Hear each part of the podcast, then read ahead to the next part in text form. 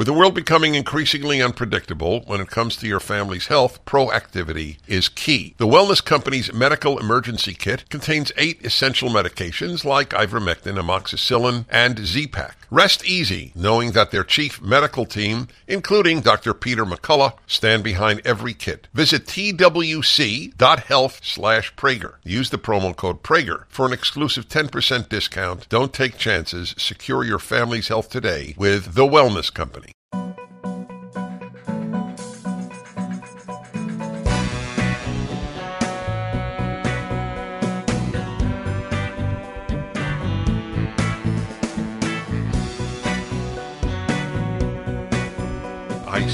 Identify this music with us. Dennis Prager here with Julie Hartman. Dennis and Julie. What episode are Do you know what number? 72. 72. The, you know, it's so funny. Everything we do is spontaneous on Dennis. Everything. We, It's- we have no idea what we're no, going to talk it- about It's really today. amazing, and it gets No deep. I mean, it, this is not superficial Right. stuff. But I do want to say something immediately. Nothing, I don't think anything evokes instantaneous emotion like music. Music is unique in human expression. The second that comes on, I get into a good mood. I mean, I'm, thank God, I'm usually in a good mood, as you know, but nevertheless, you know what I mean. And the ability of music to do that, uh, utterly independent, obviously, of Dennis and Julie, because I'm, a, uh, it's it's sort of my drug music. I, you know, I think music is an argument for God's existence. You know that. Oh, absolutely. Yes. What music does is it, among other things, makes you feel and process emotions that you didn't even realize that you have. For instance, there are some songs I listen to and it makes me think of wanting to get married. And I'm not, I mean, certainly that's a priority in my life, but I can't say it's something I think about By all the way, I just wanted the record. I hear Beethoven's Seventh, and I think of Julie getting married. it doesn't matter what music comes on. I'm thinking of you getting married. Go ahead. oh, we know. Yes, exactly. and I appreciate it. Right. Um, but there will be certain songs that will come on, and I'll picture getting married, or I'll, I'll picture having a family, and that's it, it. Only really, well, I can't say it only really happens, but it it comes up when I hear those those lines, or I'll I'll hear a song and I'll think about this random memory from my childhood. Isn't that amazing that that music can do that? I wonder what's more powerful in that regard, music or smell, because smells are very powerful. You're right. They're rare. Uh, music is much more ubiquitous than smells, but a specific smell that you identify with a, a moment in life, bad or good, Right. it, it, it, it really goes deep. Well, there's music too. Some songs that I played either in a happy or not so happy time in my life, and when that song comes on, I immediately Yes. I go right back to what I was feeling. That's right. Now, so let me just say why I think it's uh, an argument for God's existence. So so often I have read, and I, I don't I don't have great respect for the the general trend that everything is explainable by evolution. I it, it, I, think it's it's a stretch, but they admit they can't figure out an evolutionary explanation for music. It doesn't seem to play any role right. in the necessity of, of procreation, the survival of the species. I wonder how It's just a gift. I wonder how staunch scientists, i.e., those who who don't allow for the existence of religion or God's hand in anything, I wonder how, how they would consider or explain music. Well, they don't. That, I think that that's that's. Uh, H- How do you think they would answer if if the question were presented? that they, as they do with everything, one day science will explain it. That- right but that- that's a kind but, but but that's a kind of faith that's what they don't realize having faith that science will explain is the same thing of having faith that god or religion will explain something that's right. faith Yes. Well, they call us. Uh, they call us believers. You ever hear this? God of the gaps. You ever hear that phrase? No, no. Yeah, that's a very big, common put down. Where there is a gap in human understanding, God fills it. Mm. And they don't, but as if they don't have science of the gaps. Right. Science will fill it. Really, you you know that science will one day explain how we got from inorganic to organic. Maybe not. That you're right. That is a complete leap of faith. Hmm. Well, as you very uh, brilliantly write in your commentary, science doesn't explain how life emerged from non-life. I think that's what you're just saying with Right, in- correct. organic from Yes. inorganic. It's so true. Like we we can understand maybe how humans evolved from Mm-hmm. earlier, more primitive creatures, but why why don't we ever consider the question? Well, how Right. did how did human how did even a creature get on the earth in the first place? Seriously, do they just think it popped up? What's their answer? I don't know. They don't have an answer to a lot of, or any of the biggest. How did anything come from nothing? No answer. How did uh, life come from non life? No answer. How did consciousness come from no consciousness? No answer. And, and it doesn't bother them. That's right. It doesn't. the biggest questions of all, and oh, it doesn't matter. The thought that there might actually be a creator is that's the unacceptable possibility. Yes. Well, you ended our last episode, which, by the way, I will even say, and you know I'm very hard on myself. I will even say that was a magnificent No, show. let me say you are not hard on yourself. You you remind me about yourself like the uh, Shiite self-flagellators, who, unless they bleed, it's a certain um, uh, Shiite holiday where they actually whip themselves with chains. That's what you do uh, most days. I think that is the first and only time in my life that I will be compared to a Shiite Muslim. No, no, to a Shiite self-flagellator, Well, yes, even more specific. Shiite- Yes. Well, right. okay, so there's this really good book, which, by the way, if our viewers have read it, I want you to write into me. It's like Orthodoxy by G.K. Chesterton. I always ask people to write in about that. It's called um, The Da Vinci Code by Dan Brown. Great book. And in it, he describes this militant Catholic group which does something called corporal mortification, where they will take a chain and put it around their thigh and tighten, tighten, tighten the chain so that the, the chain digs into the flesh and then you bleed and, and maybe even break a limb. And, and they did it or do it, if that group still exists, in order to become closer to God. It's this idea that you will feel the suffering that, that Christ felt on the cross. Anyway, when I read that in Dan Brown's book, I underlined it, starred it, and I wrote, This is what I do, but in my mind. I Oh, so I was right. mortificate myself in my mind. Yes, Yes, that's what you do. That's God, I'm exactly probably right. people at home are like, "Is she a lunatic?" I'm not. You're not I a am. lunatic. No, no. I'm just That is your. What's the word? I, I have. I, I don't think you'll know this word. Dybbuk. Have you, you never heard the word Dybbuk, No. right?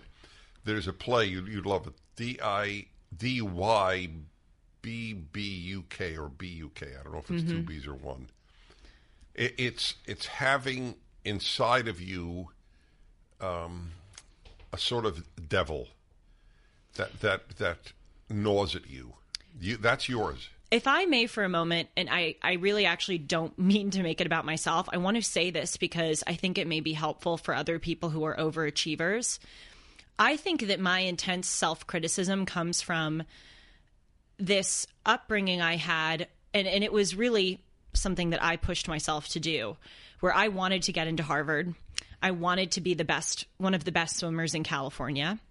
And in order to reach that level of accomplishment, and this isn't said as a brag, it's just it's just true. In order to reach that level of accomplishment, you can't just be good. You can't just be great. You have to be extra- extraordinary in what you do. And so in school, I couldn't just be an A student. I had to be a straight A, you know, near perfect on every exam um, that I took in order to, you know, have the academic credentials to get into Harvard. In swimming, it, when you get to a certain level of speed, it is down to the millisecond that where you are competing with someone. Literally, if you're my coach used to talk to me about my pinky. If I were coming into the wall to to end the the, the race and my pinky was out a little bit, there would be friction in the water and it would slow me down by a millisecond. You have you you have to think about your pinky, literally, in order to to get to a certain level of swimming. And I think that intense self criticism, where every detail had to be flawless, has endowed me, for better or for worse, and probably in some cases for worse, with this intense. Great isn't doesn't cut it. It has to be perfect. So anyone Well, who has that, you know, get rid of it. okay. It's not fun. That's right. Try to- so listen try to to this. get rid of so that. this is a great example when I say to people, because I'm I'm really honest. When I tell people that Dennis and Julie bring stuff out of me that I, I just as open as I try to be and am on my regular, you know, solo podcasts Mm-hmm. and broadcasts, this is a good example. So I don't have that at all I know. and I have accomplished a lot without that. So uh, I'll tell you an interesting thing. I've, I've, I know I've never said this publicly. So at, at a recent Prager U gala, Jordan Peterson was the guest, and, and I and I know you. I think you know this. I was I was there. Oh yeah, that's right. But I don't know if you know this comment that he made to me. Oh. So uh, we had a dialogue, which I always love. And afterwards, to his credit, he did what I do hang around for selfies with people, talk to people. And so he, he didn't have to hang around. It was, it said a lot about him that he did. And he walked over to me. We were very close to each other, but he walked over and he said something to this effect. You, you, Dennis, uh, uh, are remarkable in that you are very deep and preoccupied with the, the big issues in, of life and suffering and evil, and you are so lighthearted. And it was such an interesting observation. When intelligent people view you, it's such a gift because mm-hmm. no one can know themselves in, in that sense like others know them. Mm-hmm. And and I thought, wow. I didn't think, oh, I'm terrific. I thought, oh, I'm so lucky. I was endowed with this easygoing personality, and yet I'm as intense as he is, as you are. Right. And it- it- it's so that that uh, quality that you described in yourself, it may not be indispensable to success. Right. Well, I mean, I I think it has been a huge contributor to to my success. Yeah, but it's yes. come at a great cost. But what I will say is um over time, I have gotten way better at it. I know you probably don't believe me, but I do compared to how that. tightly wound I was in high school, I'm way better now. Yes. Honestly, Dennis, and I'm not, you know, sorry. No, I could have. I, I have. Don't finish your sentence. I will. I know I played a role in that. Yeah, you've played a no huge doubt. role in I it. have no doubt about it. Just, just, and I'm glad. the power having a really good example around you in That- life yes. people gravely underestimate the power of that I, and I think the most, this is what I say to people. Like I was giving a speech in Washington State, and someone raised their hand and asked me the question, which I always get. I'm sure you get it very often. How do we change things? How do we influence young people? And sometimes when people ask that question, I say this with all due respect. It's really hard to answer. Like I don't, I don't have the answer as to how we, you know. help young people see the light. But what I always, always say is that the most powerful thing that you can give a person isn't necessarily money, isn't necessarily opportunity. It's the power of a good example. So if you want to change something, do it in your own life. People will notice and never admit that that they are being influenced by you. That's what you've done with me. And then the final thing I'll say about this is I think one of the ways that you've helped me with this is through teaching me about the power of the individual and free will. Like, yes, your the way you live your life has influenced me, but also your writings about human nature have influenced me. It's a really empowering thing to think that you can work on yourself and better yourself. That's one of the biggest reasons why I'm a conservative because it's it's a shame what the left says about oh well you're just a you know collection of your experience and you know if you grew up in a in a certain neighborhood or if you grew up experiencing something you, it's very difficult to overcome i hate that and i don't think it's true you can overcome your circumstances you can overcome the more malignant parts of your nature if you work on it. And I'm working on it and I'm overcoming. Well, that, that that's my one of my oldest lines. The the difference between religious education. I, I don't know who who is Who that. is that on who, who is this? The picture of behind Julie.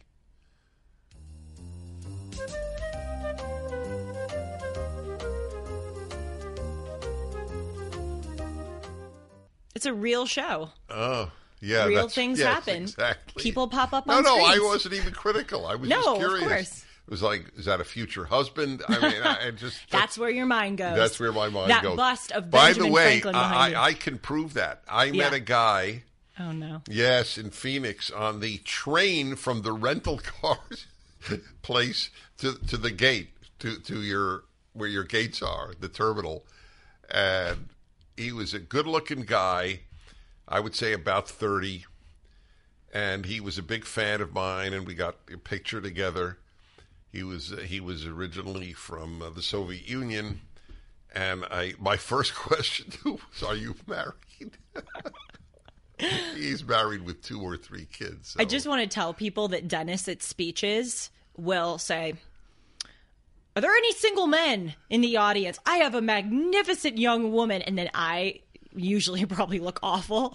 And so I just, I start kind of running out the back to go to the bathroom whenever you do that because I don't want. I do that in your presence. Yes, you did it at your uh, um, Really? Okay. minion. Yeah. Wow. Do, you, do you not remember the times you've done this? You did it at that speech in the valley. doing it in your presence. I know I do it, but I didn't realize you were present. I do. Go Anyway, I want to comment. standards. This is really big. Seriously, very Yes. big. The model issue. Okay. the role model. The role model, yeah. So I have said on, on many occasions my my parents were not particularly affectionate. That's just the way they were. They were affectionate to each other, but uh, but not not to their sons, and especially to me because I I uh, I did not uh, bring them reasons for accolades. Let's put it that way, at least at, at an early age. Right, yeah. The guy with the 40 year long radio show did not Yeah, well, no, no. Later, accolades. okay, later they were big fans. I mean, I have to admit uh, that, that that's not that's not the punchline is not that. That's the preface. My father didn't hug me. My father didn't say he loved me. My father provided a role model. I there is no comparison between which is more important for a boy, a father as a role model or a father who was affectionate. That's all. I just want to say that. That's what matters. I, I knew what a man should act like watching my father. Uh, what, what, okay. Would it have been nicer if he also on occasion was warm and affectionate and fuzzy? Yes. Did I survive it? Yes. I don't know if I would have survived as well had he not provided a role model. It's interesting to me because you are quite affectionate. Yes. You're you're quite effusive Uh, to the, to everyone in your life who you and certainly think my, my of. own sons. Yes. By the way, I, so that brings me to Prager's theory number four four nine three two subsection B.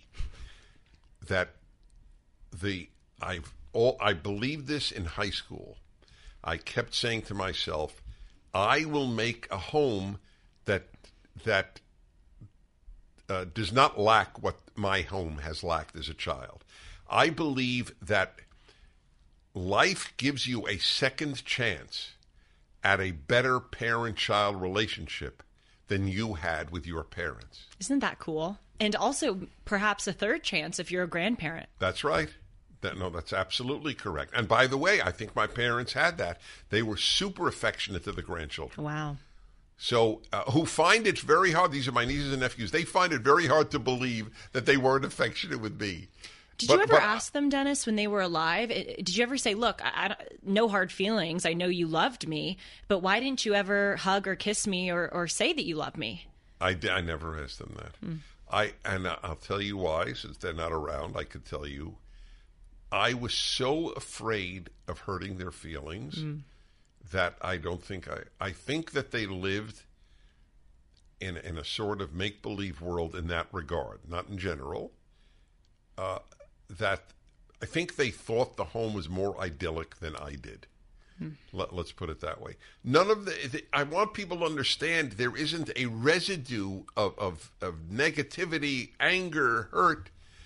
Right. If you don't know your parents are human, you you will you will not grow up. Growing up entails many things. One of them is to know your parents are mortals. So you have a choice. Do you emphasize the crappy parts of your upbringing or do you emphasize the better parts of your upbringing? That, like everything in life, is a choice. Everything in life is a choice. You choose how to regard your own upbringing. And uh, I, I know, I literally, unfortunately, know people who all they remember is the bad and, and exaggerate how bad it was right. and have this permanent anger toward their parents. It's, it's, it's very destructive. This is one of the subjects actually that we wanted to talk about on the show was how easy it is to disappoint many people nowadays, especially uh, children or, um, you know, by children, I don't mean like eight year olds. I mean children of, of parents. Um, but before we get to that, I want to make a point about this role models thing that that we're discussing. We hear often from the left that representation is important. That's what they said about Kamala Harris. That's what they said about Ketanji Brown Jackson. That's what they say about having transgender right. individuals. Having people get, who look yes, like you. Having people who look like you or who are the same sexual orientation. It's important, the left says, to see them on your TV screens. I mean, look, people are going to say, well, of course, Julie, you don't think that's important because you're a white person and you see white people on your TV screens all the time. But that just shows how little wisdom there is on the left. What do you think is more important for a young person, whether they're black or or queer or trans doesn't matter. What do you think is more important, seeing someone who has their skin color on on a TV screen or having someone of any skin ca- color, any gender, any sexuality in their lives who is a good source of morality and and character? I mean, uh, why don't we ever hear that being discussed? It's it's asinine. Uh, so so seeing someone on your screen is like well, going to change your life, really? Well, that's the real question. How will it change your how? life? How? They've never identified how that mm-hmm. changes mm-hmm. your life. Right. They would say that it that it, you know, makes but you a feel lot like of people, you can a lot of people have it. I have relatives, I won't say who, who are wonderful people. And I remember when Joe Lieberman was running for vice president, Al Gore, he was Al Gore's running mate. Mm-hmm. And uh, my my relatives, all of whom uh, obviously are Jewish, and they they I remember one of them who sometimes voted Republican, sometimes Democrat. So who I said, "Who are you voting for?" He goes, "Gore." I go, "And why?" Oh well, you know, Lieberman is a Jew. It would be great to have a, a Jewish vice president. And I remember thinking, why? I, and you're saying this as a Jew. Of course, right. yes, exactly. Just to I, point I, out, well, yes, though you're right. I, I, and I meant it. To, why? It, it's like my old thing about you know, in my bar mitzvah, I got this book, Great Jews in Sports, and I remember thinking, why? What do I care? And it's not like I'm an alienated Jew. I mean, I've written the, the most widely used guide in English to Judaism, among other things. I mean, much of my life has been intensely involved in Judaism and, and with Jews. But I don't understand that notion mm-hmm. that I have to see. I grew up in an Orthodox Jewish world, and I remember when I would see, what was it, Dick, was it Dick and Jane? Do you know the early readers? You wouldn't know. See spot run. Are you familiar with that phrase? See spot run. Dennis, I didn't know who the Three Stooges were on your yes, show. Yes, I know, but see spot run is better. Even I don't know what your references refer. No, no, early readers. Gold dealers are a dime a dozen. They're everywhere. What sets these companies apart and who can you really trust? This is Julie Hartman for Amfed Coin and Bullion, Dennis's choice for buying precious metals. When you buy precious metals, it's imperative that you buy from a trustworthy and transparent dealer that protects your best interests. So many companies use gimmicks to take advantage of inexperienced gold and silver buyers. Be cautious of brokers offering free gold and silver or brokers that want to sell you overpriced collectible coins, claiming they appreciate more than gold and silver. What about hidden commissions and huge markups? Nick Grovich and his team at AmFed have always had Dennis's back. Nick's been in the industry for over 42 years, and he's established a reputation built on trust, transparency, and fair pricing. If you're interested in buying or selling, call Nick Grovich and his team at AmFed Coin and Bullion, 1 800 221 7694. AmericanFederal.com, AmericanFederal.com. Oh, okay. Okay, so anyway, it was it was you know I think Dick and Jane and Spot was the dog. I believe that was one of my first readers, but I remember thinking at, at by eighth grade at least, you know, uh, I haven't seen one figure wearing a yarmulke, which Right. is my whole world grow- as an Orthodox Jew, you know, skull cap, and and I remember also thinking, so what? And that was the end of the issue. So what? Let's say I had seen one. Do you realize how low your self esteem has to be that you gather steam, uh, or, or if you will, es- esteem, I should say, gather esteem from seeing somebody who looks like you? It also reduces that person to their immutable characteristics Yes. and not the the accomplishments that they have worked hard, whether it's in their character or in their, you know, professional lives to attain. For instance, there was this dance teacher who I had in high school. Dennis, you say that you're bad at skiing and bad at basketball. I am so bad at dance. It's comical. I had to dance in front of the entire school uh, once a semester, and I took the dance as an art requirement for two semesters, and people were laughing because I was so bad. they were laughing in like a loving way because they, you know, they uh-huh. knew like I was this athlete and I wasn't good at dance. Anyway, I had this dance teacher who happened to be a black woman, and she was magnificent. She was the epitome of elegance, and she just she had that like dance posture, and she she really kind of used dance as a way to teach us to be elegant it didn't matter that she was black. It mattered that she was a a good. I, I never thought of her as like a That's black right. woman who has Yes. made an impression on me. I just thought of her as a person. If I thought of her as a black woman who made an impression on me, again, I would be. It it mm-hmm. reduces the essence of who she is. Right. Did I did I read Tom Sowell because he was black or Right. because he was brilliant? Well, another thing I've noticed on the left, and by the way, this isn't just confined to the left, but I think it's more on the left than on the right, is that you have to go big in order to quote unquote make a difference. This is the whole like, oh, we're going to change uh, children's lives by having a black vice president. By the way, is she even black? I don't know. I'm, I'm confused about it. I've heard she's South Asian. I've heard she's black. I don't know. Yeah, I think it's Kamala Indian. Harris. Oh, okay. Yeah. But So that is South Asian. yeah. Right. So they say, oh, in order to, to change children's lives, you need black actors or queer actors. Even if you look at what they say about fight racism, fight climate change, why don't you start with fighting yourself? Fighting the things that you may do wrong. Oh yeah, well, so I- areas- I, was about to say that, and I, I, I think I went off uh, uh, as usual. But usually I come back. But I was going to say, unless I did say it, I've said nearly all of my life the great difference between a religious, Jew, Jewish or Christian education and secular is that in religious life you are taught that your greatest problem is you. Mm-hmm. In secular life, at least in the modern period, you're taught your greatest problem is America. That is the great. That's the great right-left dividing line. Right. Do I fight me and my nature, or do I fight America?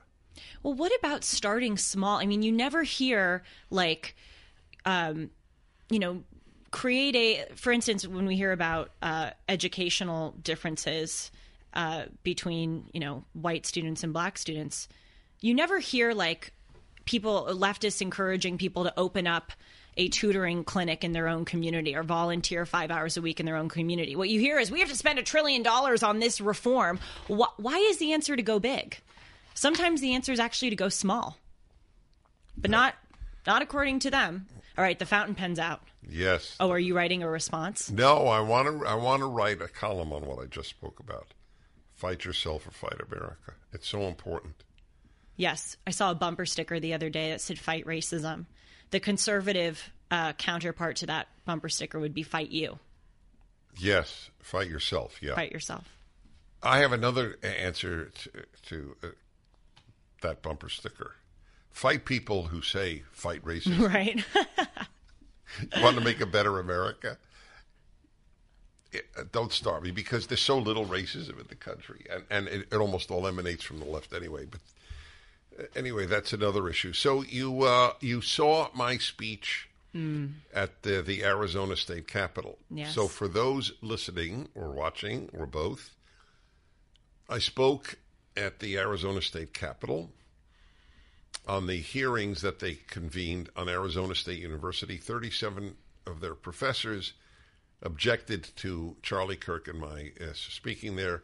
It, be, it the issue went viral when the Wall Street Journal published a an op-ed piece by a woman who lost her job because they invited me.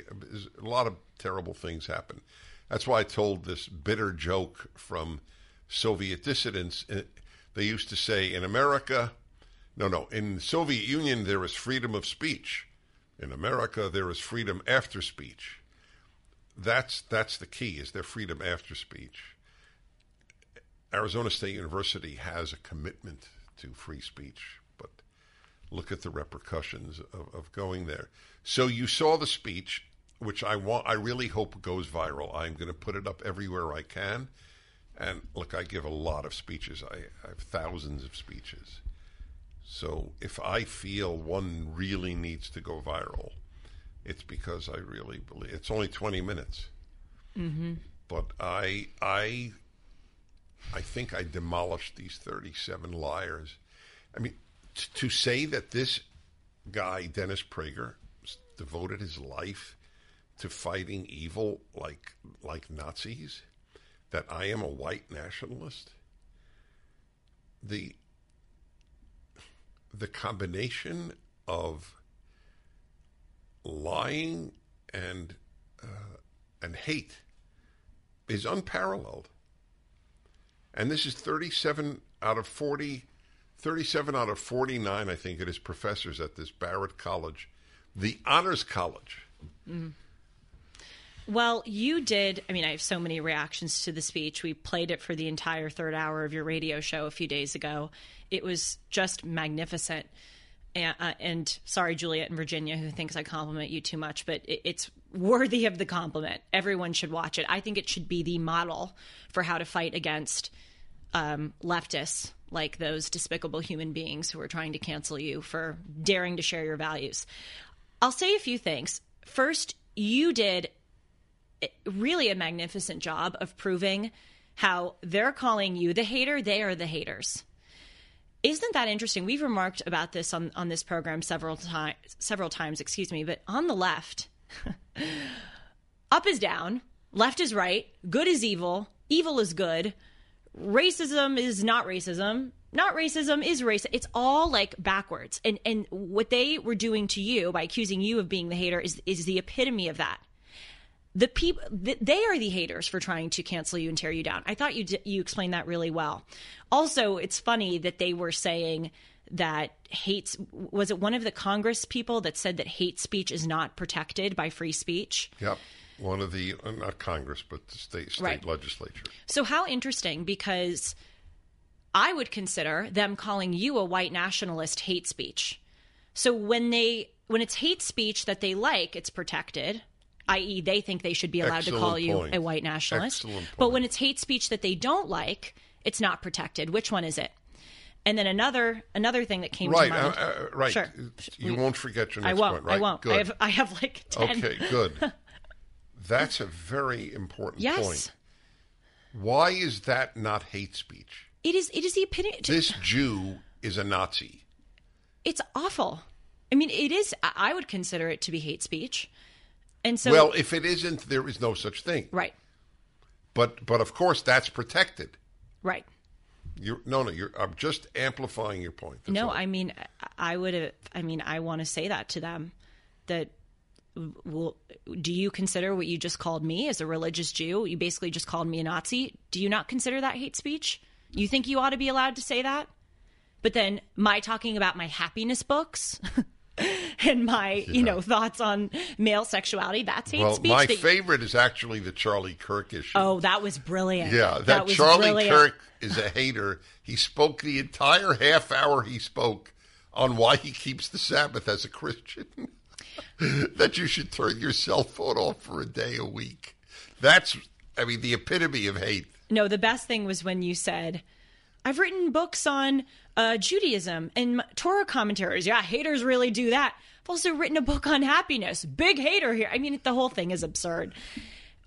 A, a final point I want to make on this free speech issue, and then I actually have some questions for you about about the hearing, is that whenever I see people who want to tear down free speech, I think it is the ultimate despicable irony because they are using their free speech to advocate for the suspension of free speech. The only reason why they can toy around with putting limitations on the First Amendment is because they have free speech to be able to toy around with tearing down the First Amendment. Does that make sense?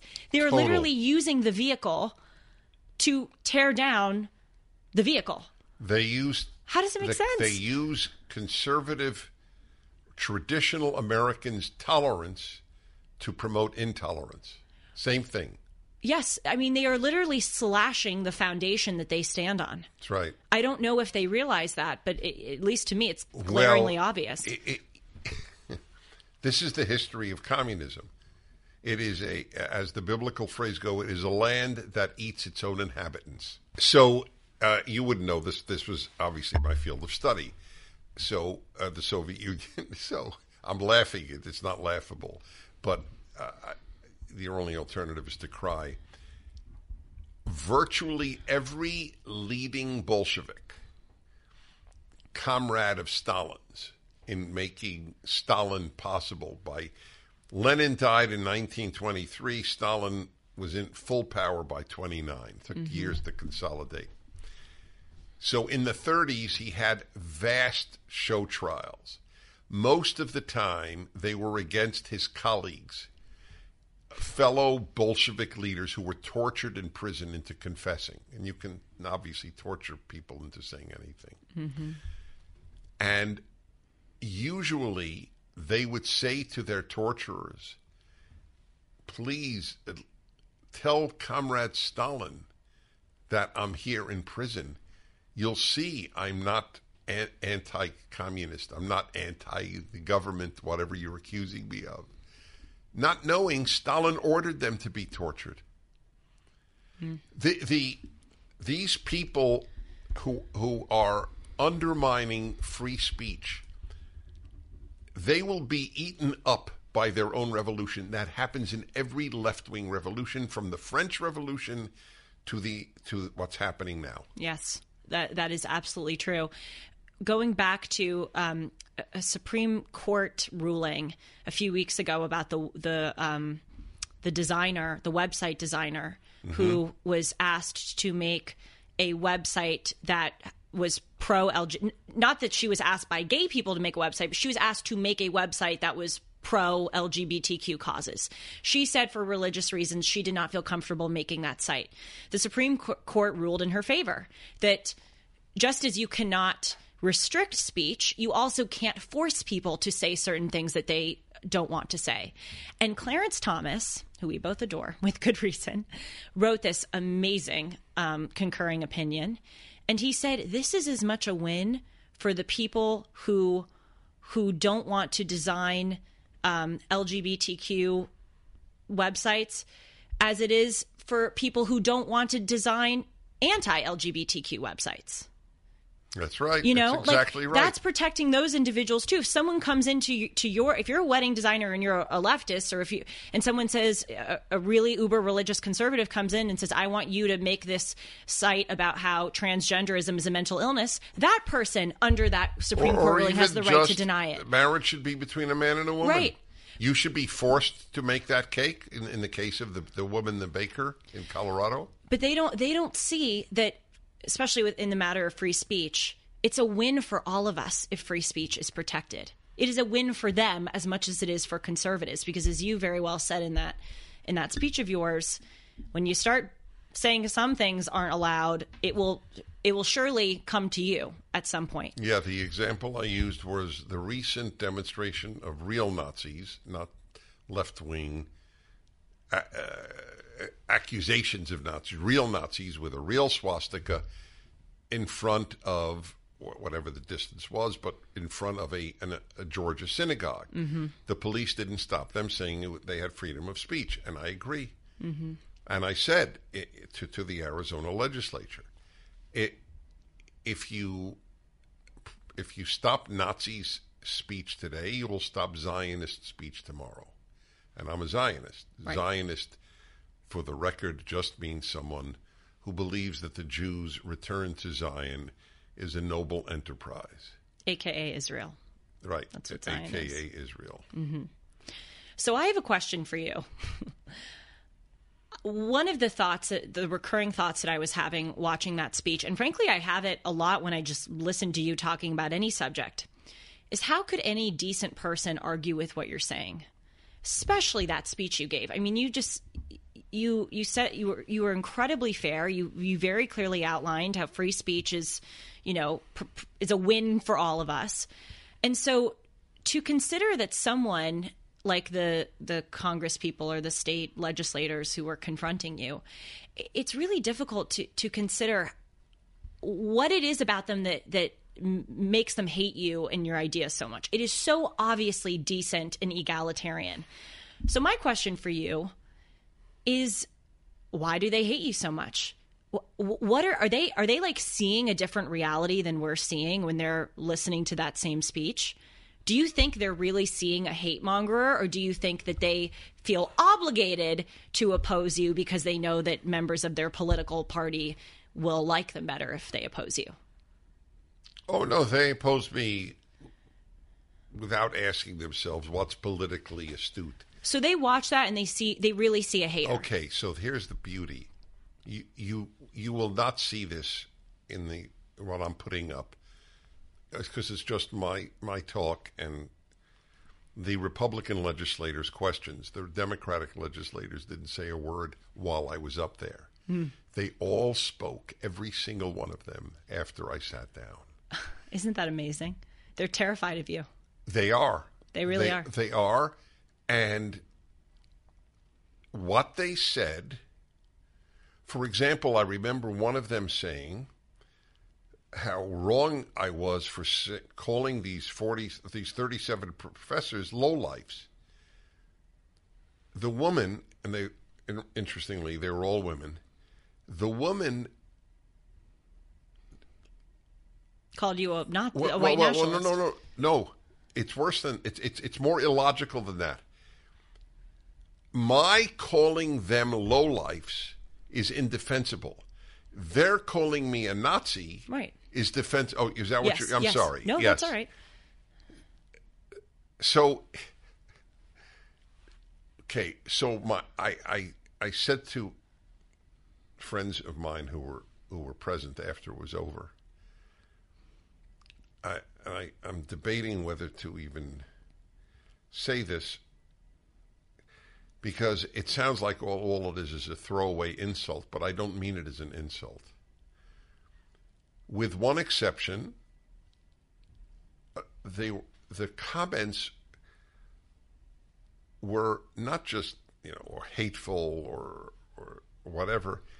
They didn't reflect fine minds. That's putting it lightly. It, it, well, it is. It, it, but it's actually it's not that they're stupid it's that their mind doesn't function properly it, it's it's a very hard thing to explain they made comments that reflected having heard nothing of what I said, and they may not have heard anything I said. I believe that's possible. Well, Astrid told me, uh, for those who don't know who Astrid is, where have you been? Uh, Astrid is this uh, Danish woman who Dennis befriended when he was in Denmark, and she's magnificent. She's and conservative. She's a, yeah, she has her own broadcast yes, in she's, Denmark. And she's become one of my dear friends.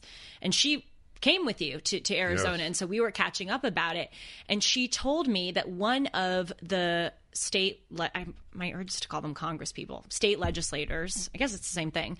Um, was talking she was native american and she was talking about the g- genocide that that she says that native americans had to endure. And then when you were on the stand you brought up that it is such a it's vicious and libelous for them to call you a white nationalist because you are a jew who has whose you know family were victims in the holocaust and also your father was a, a fighter in the holocaust for the you know for the cause of goodness. And then a parent Asher told me that that then that woman, the Native American woman, said, Well, uh, when I was talking about the genocide of my people, you didn't want to hear it, but now you're talking about the Holocaust and we have to hear it. That is a total like non sequitur. It, it shows you that they're very confused people, and I'm I'm sorry if that sounds harsh, but it, it shows a level of confusion. First of all, you're on the stand. She's not on the stand. It's it, it's a non sequitur for her to bring up a genocide that may or may not have happened to her people when she's a questioner. You were being accused of being a, a, white nationalist. So of course you're defending yourself among other things by citing your your history as a Jew.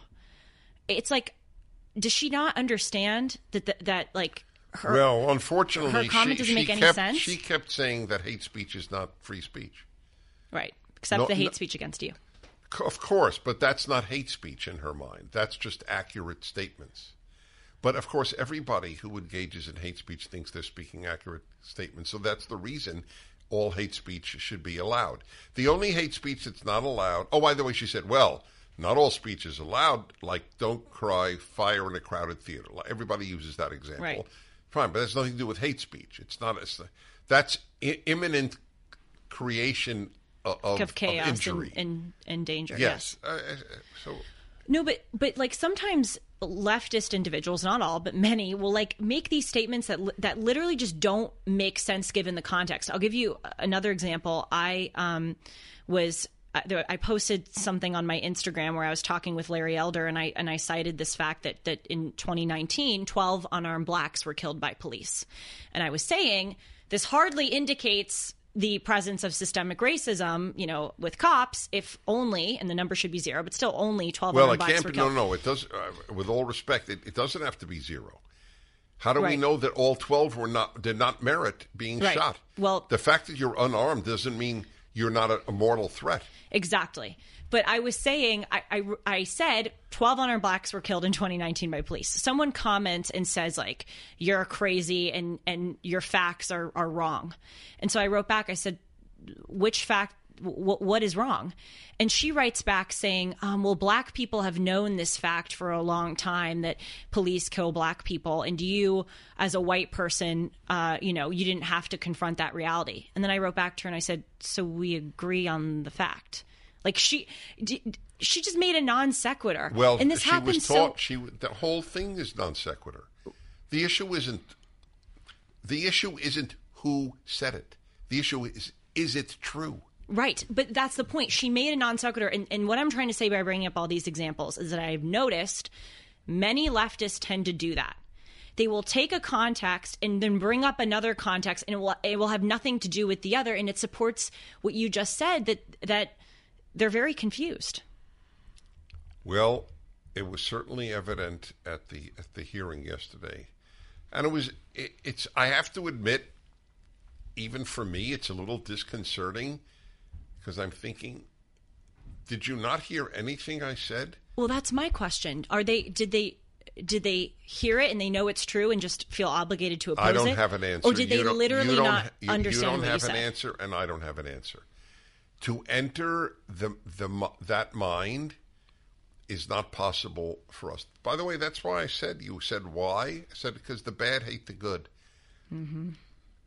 This question of why they hate me, I I raised this, and I think I, I mentioned this. Yeah, I'm sure I mentioned it on one of our podcasts when I spoke for Moms for Liberty in Philadelphia a few weeks ago.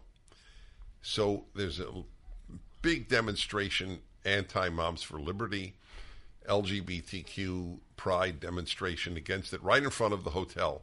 So I walked over to them and I, I forgot I'm recognizable. I, I know it sounds silly, but I figured maybe the left doesn't know who I am, but I was wrong. Anyway, they came over, and I and I'm sure to their shock, I just very calmly talked to them, and I, I said, I'm just curious. I, I think I've devoted my life to goodness. Why do you hate me? So, do you know the only answer I remember was fascinating? You want to return America to the 1960s. That's what that was the answer. On My Pillow's 20-year anniversary with over 80 million My Pillows sold, Mike Lindell at My Pillow wants to thank each and every one of you by giving you the lowest price in the history of My Pillows. You will receive a queen size My Pillow for $19.98. Regular price is $69.98 and it's just $10 more for a king size. You will receive deep discounts on all My Pillow products such as bed sheets, mattress toppers, pet beds, mattresses, my slippers, and so much more. This is the this is the time to try out some of their other great products you've had your eye on. Go to mypillow.com and click on the radio and podcast square and use the promo code Hartman to receive this amazing offer on the queen size My Pillow for $19.98 or call 1-800-566-6745. This offer comes with a 10-year warranty and a 60-day money-back guarantee. It's time to start getting the quality of sleep that you deserve. Go to mypillow.com and use the promo code Hartman or call 1-800-566-6745 today. And tell me how you did I tell you this? Is this new to you? You told me about the Jewish student who told you that you yeah, support yeah, that's Nazis. okay. So you may But you not- haven't told me this. Okay, good. I'm glad. But even even if I did, it's worth reviewing. So I I thought that was actually an understandable response. They have in their mind that America prior to the 70s was a black lynching, Jim uh, Crow. Jim Crow, uh, gay bashing, even Women hating. arresting, woman hating society. That stuff existed. Well, the lynching had already ended, thank God, but that's not the totality of America of the 1950s, 1960s. What in okay, here is the rule to way the way you judge any society. Was the bad it did unique or did everybody do it? Was the good they did unique or did everybody do it? That is the only legitimate way to judge the past. So here's the answer. Every evil America engaged in, so did the rest of the world. Wherever there were multiple races or even just tribes, as in Africa, there was hatred. Okay? Uh, gays were a problem virtually everywhere to any society. It's not a defense, it's a description. But freedom that existed in this country was unique. And the way that we overcame that bigotry That's is right. unique. Yes. Hello, half of Africa's 54 countries criminalize homosexuality, and several of those company or companies, countries immediately punish it with the death penalty. Hello. We, we have overcome, e- even though, yes, there were some horrible things in our country, we have largely, Right, but they again them. they were universal. Yes. The uniqueness of America was not its bad. The uniqueness of America was its good. So I have a question for you. I think that is an excellent way to judge societies. Do you think that can be applied to judging people? Yes, totally. Hmm. You you have to judge people in their generations as As Noah, As, Noah, right. that's right. That's what it says. He was he was righteous in his generations. There is no other way to judge a human being, because we will all be judged. I, I always give the example. There will probably be a vegetarian future. I'm not sure, but I think. What do you so. mean by that? I think that there will be a time they, that most most people will just be vegetarian. Not me. Okay, no, I, I'm, I'm with you on that, but I, but I, I, I, because they may well really create perfect substitutes. Yeah. they might. And then every one of us who lived now and ate meat, they were meat eaters. tear their statue down. That that's the equivalent. When when when they will do X Yes. or not X, and we did X, we we will be sh- uh, shoved down the memory hole, as as Lenin would put it. You know, the people who j- judge the 1960s so harshly, I would like to ask them this question. If you cannot stand up against wokeism, if you cannot stand up against the moral atrocity that we are seeing in the United States today, that is allowing 13 year olds and, and minors to get their breasts cut off in the name of gender affirming care. Well, it's more If you- seventeen with the breast cut off, but Oh, oh it- people as young as 13 have that happen to them. in the U.S. Yeah. There was a case of a 13 year old that got a double mastectomy. Really. Yes, I'll send it to you. I mean, look, it's it's not rampant, but it's certainly it's happening. Well, no, even if it's rampant at eighteen, it's right. it's evil. Well, g- gender affirming care, which is Yes. hilarious, is gender denying care. Another example Correct. of the aver- inversions Right. of the left. Um, uh, the point is, if you can't stand up to that, if you can't stand up against wokeism, you really think back if you were in the 1960s, you would have stood up to all of these things. You know, Superb. Come on, give me a break. You are you are such a coward now. You get so offended by the small. You can't even stand up to the most obvious evil. But you would have been a civil rights activist 60 years ago. That's what was so depressing to me about the herd-like behavior during COVID. yeah. That's when I wrote my two columns, The Good German and The Good American. You know, I was thinking about COVID recently because I'm doing a show on Timeless about art. Another example of how you and I, people probably think of us as just like political creatures. We love talking about the non political. More than the way more than the political actually yes i was thinking about covid and because i looked at this painting of napoleon visiting plague victims and he he actually napoleon really did that in the 19th century probably in part because he knew that if he did it and he didn't get the plague he would be seen as this kind of like deity mm-hmm. figure. But still he went and visited people under his jurisdiction who were seriously ill. And the plague was no joke. Plague pl- the plague was not covid. The plague was was like Yes. life ending. And i just think look at that bravery. And yet we what do you think napoleon would have thought of us? And we are like people are like lysoling their frosted flakes and they're disinfecting their groceries. I mean vir- virtue has real virtue has been killed we have killed it the the wokeization of the armed forces. oh i, I just did a show on that yeah So give people an example. Okay. Well, um, according to the United States Pacific Command, which is a subset of our Navy, you cannot call people by gendered pronouns. You can't call someone young or old. And get ready for this one you can't even call someone a sergeant. Because there are some people who aren't sergeants, and it may make them feel sad that they're not a sergeant. They're Yeah. removing military titles. in the, in this one part of the Navy, the U.S. Pacific Command, which is, by the way, in charge of, of dealing with China. I'll send this to you. I'll put, I'll send this to Sean, and we'll put it in the description down below. There's a list So of what, what do you call them, Jerry? I guess you just call them by their first name. I played a video What on. if it's a gendered first name, Great question. I don't know. Like No, Julie? no, honestly, that's Most actually that's a really female. good point that you just made.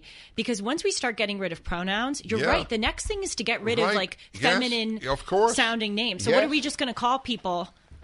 Object. Or that, uh, or first That's letter. That's a really good point. Yeah. God, I sh- we should we need to remember that. That's you should Mm-hmm. say that on your radio show. But um, oh, there's a video that is shown to the army, not a subset of the army, the entire army that has these two people who like say their pronouns and they're talking about the ways to avoid using gendered language and they talk about creating a safe space. As Elsie pointed out, a safe space in the military, the whole point of the military is to go to unsafe spaces. It's sick. It's sick, and also, I mean, space in the military. I mean, literally, uh, these people are. I'm sorry, they're deranged. Yes, a place where your feelings can't be hurt in the Army, Navy, or Air Force. or And the whole, the literal whole point of enlisting is that you go to Yes, unsafe spaces. that's right. That is the ultimate irony. I mean, I just had this. I shouldn't laugh because it's so. Police, we will not send you into any danger. Yes, I had this. I had this uh, thought as I was broadcasting that kind of made me laugh, Eh, even though it's it's so awful. So they're talking in that video about how to like confront people with and, t- and talk to them about their gender. So let's say China invades Taiwan and we the United States go in to defend Taiwan. And we encounter and our military people encounter some Chinese military people. Do you really think it's going to work out for our military people go, "Hey, hey, before you shoot me, what are your pronouns?" Like do do do they think that's what's going to happen? Honestly. It, I know it sounds like kind of like a cheeky or like cute question. I'm being dead serious. Do they want that? Well, you know, this is the lowest, I think, enrollment rate, enlistment rate in the armed forces since we have a volunteer army. Yes, and according to the Epoch Times, 80% of American men aged uh, 17 to 24 are unfit to serve, like physically unfit. Yeah. We're screwed. I'm sorry. Wait, and it doesn't that, mean that 20% that are physically fit are mentally fit. Well, exactly. What I don't understand. They may be safe spaces guys. What I don't understand, and it's this, the same thing with these ASU people. By tearing down free speech, you're ultimately just harming yourself. You're going against your best interest because it will come to you. By making our army, navy, our military writ large weaker, that that is going well, against one of their the, best interests to be having safe. devoted my life to studying the left. One of the things that they never consider is what precedent am I setting, Yeah. and will it hurt me? So, for example, arresting a former president of the United States and the leading candidate to be the nominee of the opposition party, arresting mm-hmm. that person. Mm-hmm. We've never done this in American history. They don't think that one day when Republicans have power, they won't do it to them. And by the way, they should do it to them. There is no other answer to evil than hurting them. And uh, if in the way they hurt you, I don't, I don't mean torturing them or Right. anything like that. But if you arrest our candidates, we will arrest your candidates. also, we have reason to arrest their candidates. Yes. Hello, but- our president I is bought would- off by yes. China Uh, well, uh, and Ukraine. the, the, the, okay, I'm, I'm not going to go there because it's so true. But um, politics is not my first choice. I just I'm just offering the general principle. Right. Aside from the, I believe the most corrupt administration in American history, the the Biden administration. Let even if it were not the most corrupt, there there is always what is there is a. Have you heard this phrase? uh, you can uh, uh, how easy it is for a prosecutor to get someone indicted. You can indict a ham sandwich. Did you ever hear that No. phrase? Yes, it's a very famous phrase. Look it up. You'll enjoy it. You could, and it's true. A prosecutor to say someone is indicted tells you almost nothing. Mm-hmm. You can. th- There's no defense. Basically, there's no attorney for the other person. You you just bring any evidence, and some jury will will indict you. It it does it it, it doesn't mean almost anything, but e, e, unless it is egregious criminality, arresting the opposition leader Yep. Must happen to you to put an end to it. If you think you're the only ones, which evil always believe, we're the only ones who can get away with what we do, because the, the, the, there's a self righteousness with regard to political evil that is always present. Mm-hmm. So they think, well, Trump deserves it. Your man doesn't deserve it, or your we can't find a man of yours that will deserve it and that's the only way to it's like i'll tell you the perfect analogy mad. Mutual assured destruction. Mm. Only if the left understands we destroy you we get destroyed will we stop this? That is absolutely true. Well said. It's a sobering thought, and it's one that I hesitate to say, but I have to be, you know, when we have this rule. When you're hesitating to say something on Dennis and Julie, you say it. so it's not even worth mentioning that I'm hesitating because it's going to come out anyway. I really worry that I will see the United States end in my lifetime.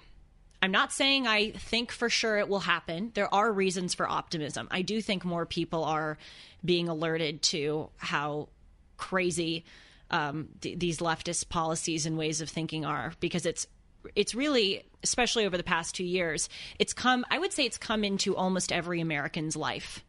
In in their in their working life in their personal life. I'm sure a lot of people have been canceled by friends or family members. I'm sure a lot of people have seen the woke gender racial stuff in their workplace in their kids schools. There is there is reason for optimism. But boy things are so bad. There is such a large contingent of people that really hope to see this country go down not just our um, accomplices in, in, or not just complacent in, or accomplices in the demise, but really actively wish to see it go down. I'm 23 years old. I really look ahead to my life and I go, when I'm 40, w- will I, will there be a United States of America? I don't know. Will I be? I mean, I, Right. I seriously fear, and again, I'm, I'm sorry if this sounds dramatic, but I'm being honest, especially with the job I have. I fear that I may one day be arrested on some phony charge. If Mark Houck, who is praying in front of an abortion clinic, praying, wasn't harming anyone, was arrested and 25 FBI, you know, SWAT members were sent to his home it could happen to I, I say things that are a lot more angering to to the left than you know praying in front of an abortion clinic it's a really terrifying thing When, when did that happen? oh this happened like uh nine months ago or a year ago He was mark just Houck. praying. yes he was praying in front And of an abortion what was he charged clinic with? trespassing Was he? well i think he was on the lawn of the abortion clinic yes so maybe technically he was i think there is a law that you can't Mm-hmm. Well, I- pray I- I in front mean, of an the- abortion the, the clinic point is well taken. The amount of uh, of destruction in the 2020 riots that went unpunished, unarrested, unindicted. how about all these examples of people walking into CVS and there are videos and they're literally just putting merchandise into trash bags and walking out? They're trespassing, they're stealing, and they don't have 25 FBI Uh, well, SWAT not members only sent to their that, house. even if they're caught in California anyway, if it's under nine hundred dollars, it, it's just a misdemeanor, yeah. and you could do it daily. They don't add it up. They don't. You don't have an account. Or the or the um, people the the Tennessee state legislators who let those 400 rioters come into the state capitol after the shooting at the Covenant School. The Bi- the Biden administration invited those legislators to the White House. The ones who were letting the the, the people in. That's right. There is a there is there is political persecution front and center right now in the United States. If people don't see it, they are blind or they are willfully blindfolding themselves. And so, yeah, I worry. I worry for my future. On that happy note, So, a final word on that. It can't. It can't. It don't, can't work uh, geographically. It, it just. But I will admit, I don't know if national I- divorce. yeah, that if if all, and it really is all, if all the major cities of the United States made a left wing America and left the rest to us, uh, it would be sad, but I much rather raise my child in a society without San Francisco, LA, Philadelphia, etc., as they are now, than with them. I have much greater fear that my child will be hurt in a Philadelphia or an LA or San Francisco school than in a Kenosha, Wisconsin school. Right? I Mm-hmm. mean, is that is that not obvious? Absolutely. Look, it's not my first choice by any means. No. But if it would get if if they would agree to it, I would to to the national divorce. I would say you can have whatever 25 states you want. We'll Yeah. take the rest. Let's you and- can have the coast. and, we'll do a You can- we'll do a transfer. Yep, we'll we'll take the Right. rest. If that's what it takes to get them to agree, I will go take the best The- states. yeah, but I'll tell you what will happen. I'll tell you, I, I've thought about this. So let's say that we're done. There's no question that the states with Judeo Christian, traditional middle class values will prosper more than the others. There's no question. Uh, just as San Francisco has been ruined by the left, those 25 states would be ruined by the left. So what would happen? They would move. I know They would move like to our now. states and, and then ruin them.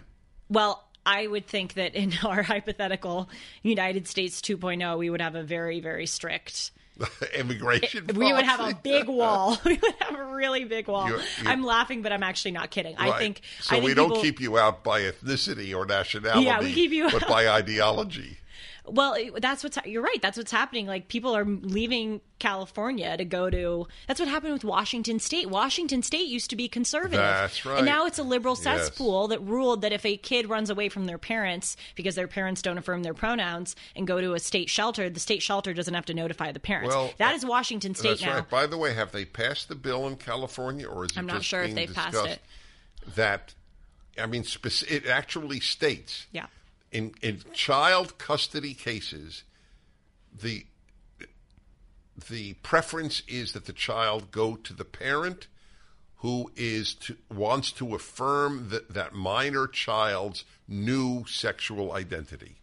So if your daughter is 10, says she's a boy, and you divorce, the parent who says, no, you're really a girl, loses Yep. custody. They're classified as an abusive parent. Right. What would you say to someone like me, and I'm sure other young conservatives who really fear for our future? Look, I, I never patronize people. You have every reason to fear for your future. On the other hand, you have every reason, therefore, to fight. It's not hopeless. There is hope. There, there is reason to fear for your future, and there is reason to hope for your future. So the only question is, what will you do? Get more of your peers to awaken to to what is happening to what was the greatest country on earth. By your example, to harken back to Well, earlier. in part, in part, Yes, in part. because you do have to articulate it as well. What a happy note to end. I know. But you know what? It's real. We can't sugarcoat it. As you say, you don't patronize anyone. also, uh, you you have to. People need to realize something. The aberration has been America. The the ability to grow up in a free and affluent society was essentially unique to America, and then some Western European countries in Canada, Australia, New Zealand. I mean, it, it's these are aberrations in human history. It it was normal to understand that life is painful. So the tragedy is that the left is destroying this beautiful aberration. That's the tragedy. And they may not see it, but they are really working against their own best interest by doing They- so. well, it will they- not work out well right. for any of us, That's right. including them. Just remember mutual assured destruction. I know that was really good. I'm going to borrow that. And what was the other big insight from this episode that we have to write down? The the the getting rid of um, gendered names. You're right. That's what's coming next. Well, it, it, I think it's already begun. A lot of parents opt for what do they call them? Gender neutral, whatever names. That's happening, but it's still confined to like people just deciding to name their kids differently. I think you are prescient here. I think just as now in schools they're actively teaching you shouldn't use pronouns. I think they're going to start actively Yes. teaching you shouldn't Nouns. nouns. Yes, Yeah. pronouns is going to turn into nouns. Tell everybody how to contact. No, you. you do. If you want to contact Julie, So you gonna get it? She Take your bets. Here is her address. Oh God, please don't do that. I don't know your address. I think Tell- you do. Julie at juliehartman.com. Nope. Julie at julie-hartman.com. Oh, yeah, I, I only say it every week. All right, but I don't listen. All right. The- No when shade, when, no when shade. you go into this uh, boilerplate, as the lawyers put it, Hey, I remember that your aunt Chippy. If I can remember that your aunt was Chippy, I think you can remember my email that I say every single week. I'm just saying. my aunt. Aunt. Found that fascinating. You never said aunt. You always said aunt. Aunt is aunt is a creature. I know. And Aunt. I, w- I would like to know what percentage of Americans say aunt and what percent say aunt. I called her Aunt Chippy. Her name was Aunt Chippy. She was not named after an insect. She gave you love. But I'm very touched that we're mentioning her. yes. She was a, a relative I loved. Yes. You can reach me at julie at julie-hartman.com. You can also follow me at Julie R. Hartman, and you can follow Dennis on Instagram. See, I'm publicizing your own Instagram for you. I have an Instagram account? yes, you do. Yeah. It's called, it's at the Dennis Prager. Oh, he wants me to show you how Aunt Chippy laughed. That was my Aunt Lottie.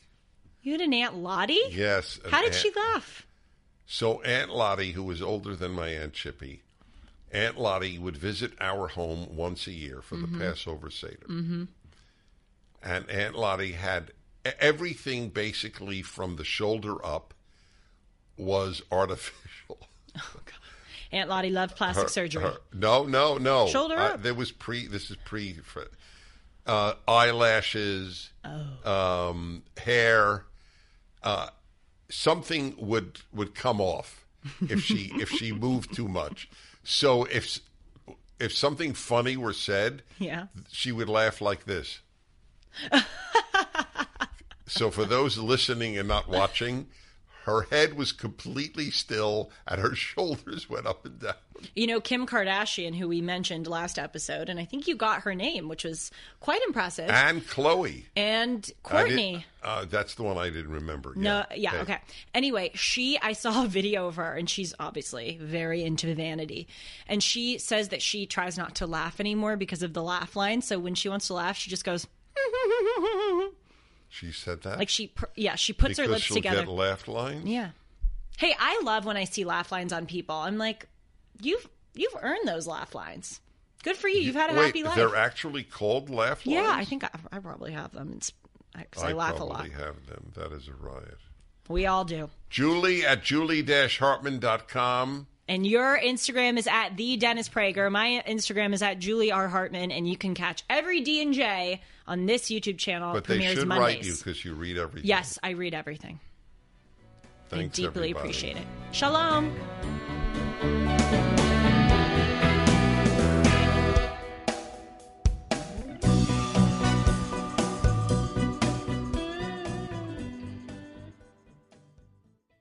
Cable news, noisy, boring, out of touch. That's why Salem News Channel is different. We keep you in the know. Streaming 24 7 for free. Home to the greatest collection of conservative voices like Dennis Prager, Jay Sekulow, Mike Gallagher, and more. Salem News Channel is unfiltered and unapologetic. Watch anytime on any screen at snc.tv and Local Now Channel 525.